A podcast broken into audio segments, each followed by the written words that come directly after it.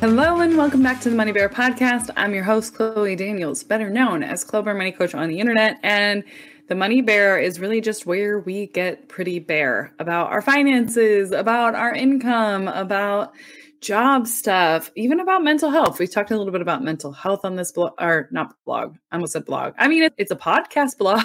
Blogging is just, or podcasting is basically just like a verbal blog, right? So, but this is the quick money tip episode where I give you guys a little update on Clo Bare happenings, my life, etc. For all the nosy, wonderful human beings who want to know, I'm the same way. And then I also give you guys a quick money tip that you can start implementing in your own life. So, on to the, the life update. My life update is pretty much I've just been an anxious disaster for a week. I feel like ever since I got back from vacation. and I use vacation lightly though, because San Diego didn't really feel like a vacation. I felt like it was just rainy and gross and kind of disappointing while I was there. But since I got back, I haven't really been able to totally shake this anxiety that I've been feeling. I think it's partially because moving to San Diego is such a big life change for me and it does make me nervous. But also, while I was there, I just kept looking at housing and seeing the cost of housing, and it's just wild what the costs of housing in San Diego are. And for example, when I was living in Chicago, I paid less than $1,500 a month for a thousand foot one bedroom apartment. I didn't have to pay for heat, and it was a pretty nice apartment, but centrally located, close to the train, all that stuff. And then when I'm looking at San Diego, I'm looking at spending for all the things that I want, which is, you know, natural lighting, hardwood floors, centrally located, I'm looking at spending closer to $2,800. So double what I was paying in Chicago. Now, granted, I have a little bit slightly different circumstances in that now I have a dog and a cat, but that's not like a hugely different life circumstance that you would think it would make such a big deal, but it does make a difference. And uh, yeah, it makes me nervous. I mean, doubling my cost of living, not only in terms of home ownership or rent, but also in terms of like the everyday purchases out there for gas and groceries and things like that. I am a little bit nervous. So I know it's still something that I want to do. And I'm excited to go back out there and start apartment hunting in April because I'm hoping by then I'll have a better idea of where I'm at and what feels comfortable and confident. But I did in a panic last night just to like explore my options, I looked at purchasing property in Tucson. and I got to say, Tucson is very tempting because Tucson, I love Arizona. And even though I didn't feel like Arizona was the best place for me right now, there are a lot of positives. it's always warm. You have every kind of climate in the state. So if you want to go up and ski in Flagstaff one weekend, you can, but then you also have hiking in the forest and then you have hiking in the desert and then you have hiking in the mountains. Like there's just so many different types of climate out there. And then not only that, you've got the Grand Canyon, you've got Lake Powell, you've got these just beautiful natural monuments out there, natural parks. And you're also not that far away from like Mexico and California and all the surrounding states that like I am interested in visiting. But anyway, so I looked at Tucson real estate and I'm like, oh my God, I could get a whole single family home and pay the same amount in rent that I'm paying or will be paying in San Diego. And I think the only reason that's never really appealed to me before, but I think I'm getting to the age where like I do care a little bit more about space and I do really care about chilling out and not feeling like this really high pace, high speed. And I don't know if that's just coming from a place of me being burnt out right now or if it's just really me entering into this life stage where I do want a backyard and I do want to have, you know, an office and a guest bedroom.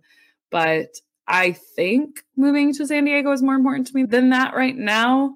I could see myself maybe in five years really looking into settling down a little bit more. But it is in the back of my mind now. It is it is something that I've been thinking about, especially just with the cost of living. So who knows? I could end up making a total turn of events and move my ass to Tucson and said, I doubt it. What I'll probably do is just visit Tucson again to see like how I felt cuz even though I love Tucson, it's beautiful. It's got such great access to nature. I did feel really lonely because Tucson is such a small city. It felt like it was hard to find my people. There just wasn't a lot going on. And I remember even like looking for things every weekend to do. There just was not much going on at all, except for nature stuff. But I would maybe just have to get in with like a hiking group down there or something along those lines. So we'll see. I do really like Tucson though. So the plan is still to move to San Diego, but it is interesting having this moment of, well, should I just move to Tucson instead? have a cheaper cost of living and have more space? Maybe. Maybe. I'm not completely ruling it out. So, anyway, that is kind of what's on my mind today. Things are a little bit hectic. Today's a very busy day with a bunch of things that I got to get done today and this week because I'm going up to visit my boyfriend this weekend. He's in the Chicago area, so I'll be heading up there. And uh, yeah, so I guess that's it for the Clo Life update. But let's head into the quick money tip. And before we get to it, friendly reminder that we've got a ton of free resources and tips and things along those lines inside of our free money guide that is available at thelazyinvestorscourse.com slash guide. It's also available on clobare.com. So, and it's also available in the show notes. So we got that for you pretty much everywhere. All right. So today, what I want to talk about is how I personally make my finances easy on myself. I am a big believer in making things easy because if it's not easy, we're probably not going to do it. And if we're not going to do it, then what's the point in even attempting to do it? Um, that's not true. I do think you should be attempting to do things, but I think when we lower the barrier and the obstacles in order to allow ourselves to more easily access the things that we know we need to do, we're going to be a lot more successful. I mean, think about when you're starting a healthy habit or when you're starting some new habit or whatever. It's always easier for you to have meal prepped, to have healthy ingredients at home, to not have the things that tempt you at home, those kind of things. So, with our finances, we don't usually think about our finances in the same way, but we need to, because if we're thinking about our finances in the same way, we can set up systems that set us up for success. And making things easy, making them lazy, that is one of the ways that we can set ourselves up for success. So, the first thing when it comes to making my finances easy on myself is that I automate everything. It truly blows my mind how many people still manually pay their bills every month. I don't do that. I would be so annoyed if I had to like remember all the different dates that different money comes out and different subscriptions and things along those lines. Instead, I just make sure that everything is on an automatic payment, and that includes my credit card payments. So, no matter what, I will never miss a credit card payment. Sure, maybe I'll miss paying the entire thing off in full, which let me tell you, never happens. Never happens. I don't pay interest on credit card debt. But no matter what, I make sure that I am always hitting the required payment every month. And of course, I'm paying it off as well. But if for some reason I'm like a day late or something, I already know it's okay because I got the minimum. And we do not want to ever miss a credit card payment. If we miss a credit card payment, that can severely impact our credit card debt, or I mean, our credit card score, our credit score. So everything is on auto pay. And everything for the most part unless you live in a like really small town and you have a small town landlord who only takes checks which is possible i've heard of that in my area for the most part things are pretty automated these days. So if you've got a ComEd bill, you've got an internet bill, you've got subscriptions, you've got water bills, garbage bills, whatever, check with the company that provides the services with you and see if you can get an automated payment. Then, what I want you to do is add up all your automations and make sure that every month at the beginning of the month, no matter what, you have the total amount of money for all of those bills in your bank account. So, as long as you know that if I have this amount in my bank account at all times, I am always going to be able to cover my bills. So whatever it is, maybe it's 200 bucks, maybe it's 500 bucks, just make sure that amount is in your bank account at the beginning of the month, okay? Now, beginning of the month or really at the beginning of every 2 weeks because you know, some bills are in the first half of the month, some bills are in the second half of the month. You can break it down as deep and detailed as you want it to, but at the very basics, you've got to make sure that amount honestly, whatever it is, it's got to be in that bank account at the very least at the first of every month, if not throughout the month. So that is number one, always making sure that you've got your bills on auto pay because who has time to keep track of that? Now, the second thing that I really focus on is that I do not keep things like unassigned cash on hand. So, what I mean by that is all of my dollars that I have on hand, and when I say on hand, it's in a bank account, those are all assigned a job. So, I don't just have random dollars floating around, not really sure what I'm going to do with it. It's pretty clear where my money is and what its job is. And the reason it's clear is because I use something called savings buckets. So, savings buckets are something that certain banks, like Ally, like Yotta, the two of my favorite high yield savings accounts, have that allow you to divide and organize your savings into different goals. So, for example, my Ally account, I've got one bucket for taxes. I've got another bucket for my emergency fund. And then in my checking account, the only thing that's in my checking account is money to cover my bills for the next two months. That's it. Everything else is invested. So I've got my savings buckets for my emergency fund and my taxes. And then I've got my checking account for my like upcoming expenses in the next 60 days. And then everything else is in my investments. The reason is because if we just have money that is not assigned to a certain job laying around, sitting around, it's doing exactly that. It's being lazy. We want our money to work hard for us so that we can be lazy. And the only way that your money works hard for you is by making sure that it's invested and that it's actually being put to work. So it is put to work by saving, being saved in your emergency fund. I do want to be clear about that. It is being put to work when it's saved for a specific goal. But if it doesn't have a goal, in my opinion, most of the time it needs to be invested. But keep in mind, your savings buckets can be anything. Your savings buckets can be your sinking funds for vacation or car maintenance or an upcoming major purchase, whatever that is, Christmas for throughout the year.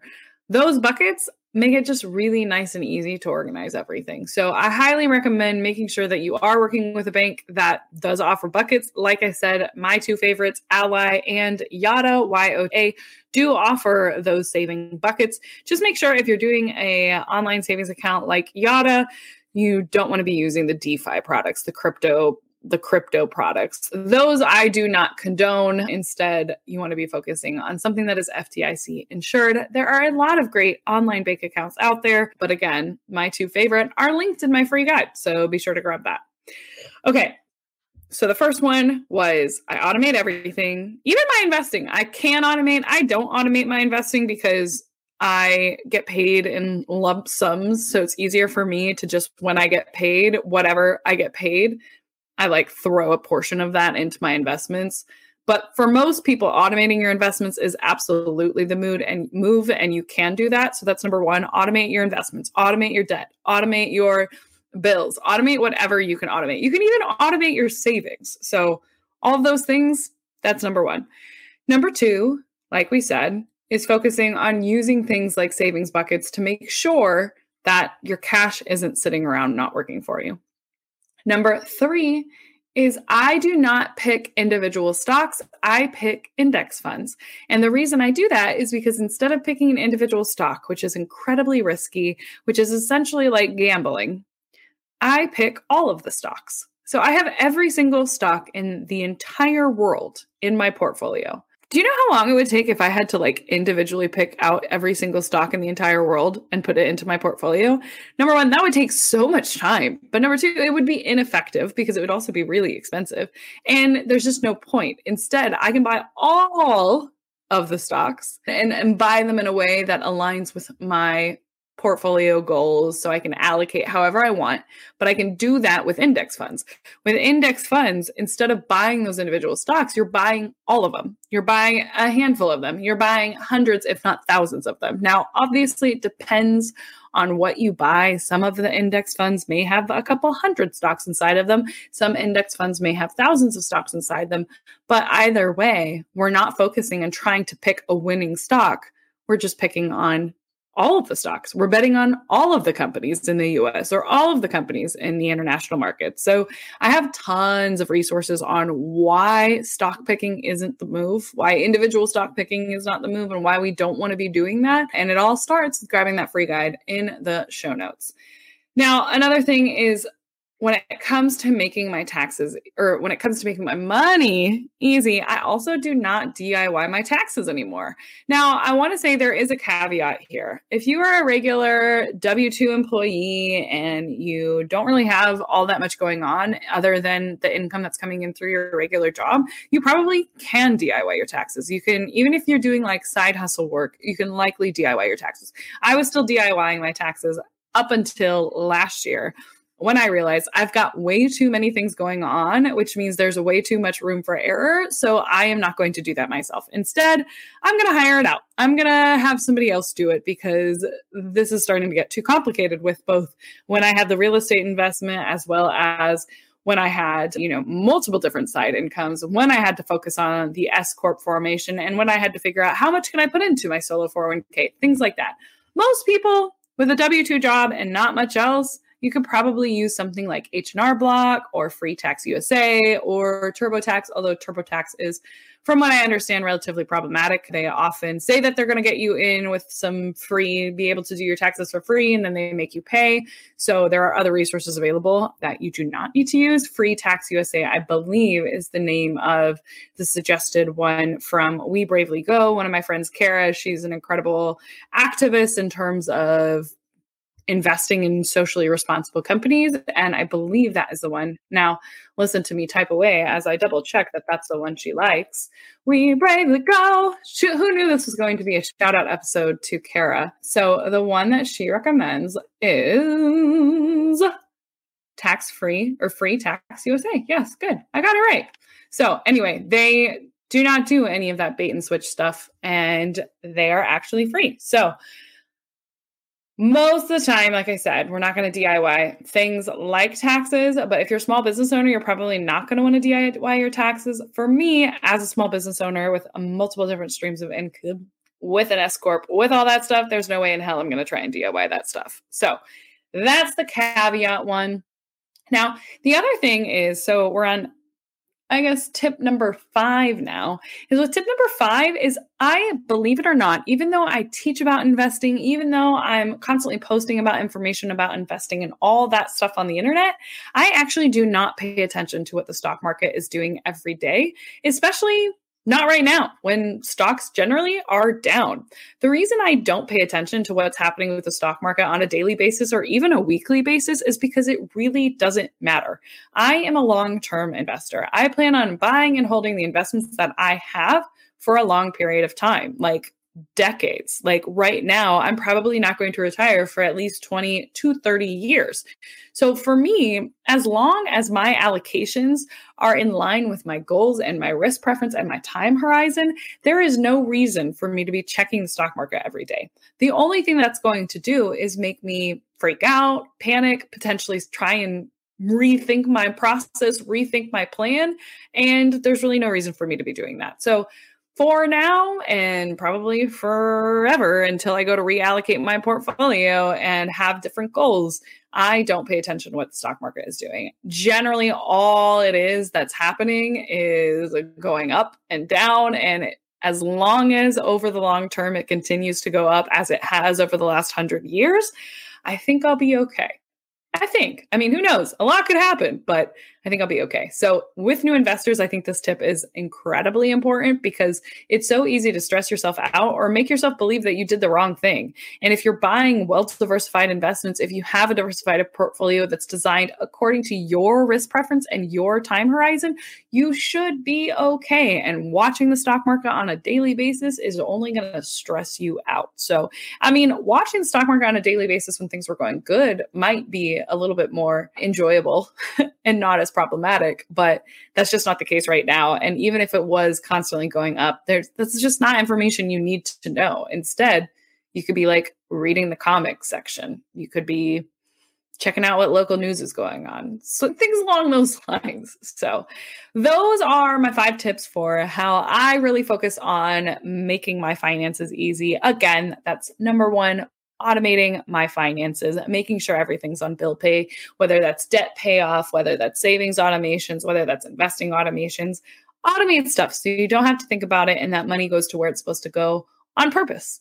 Number two is I don't have cash just lying around. Instead, everything that I have on hand and everything that I have in general, everything that I is to my name, I would argue, has a job.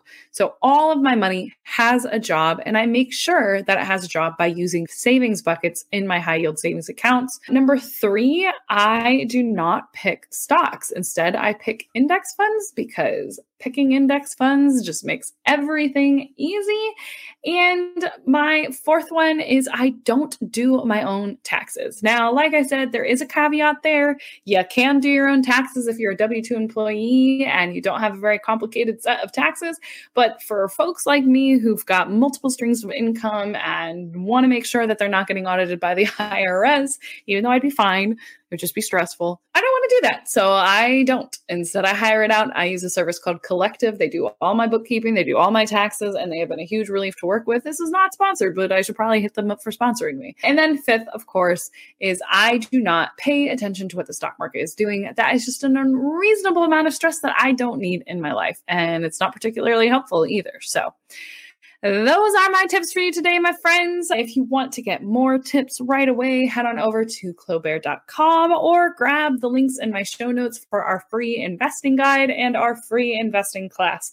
So that's what I got for you. And a friendly reminder that since we are talking about finances, nothing on this page is meant to be financial advice. It's all for your own education, your own entertainment, and opinion only. So that's what I got, you guys. I'll talk to y'all on Monday and I hope you have a good week. 拜拜。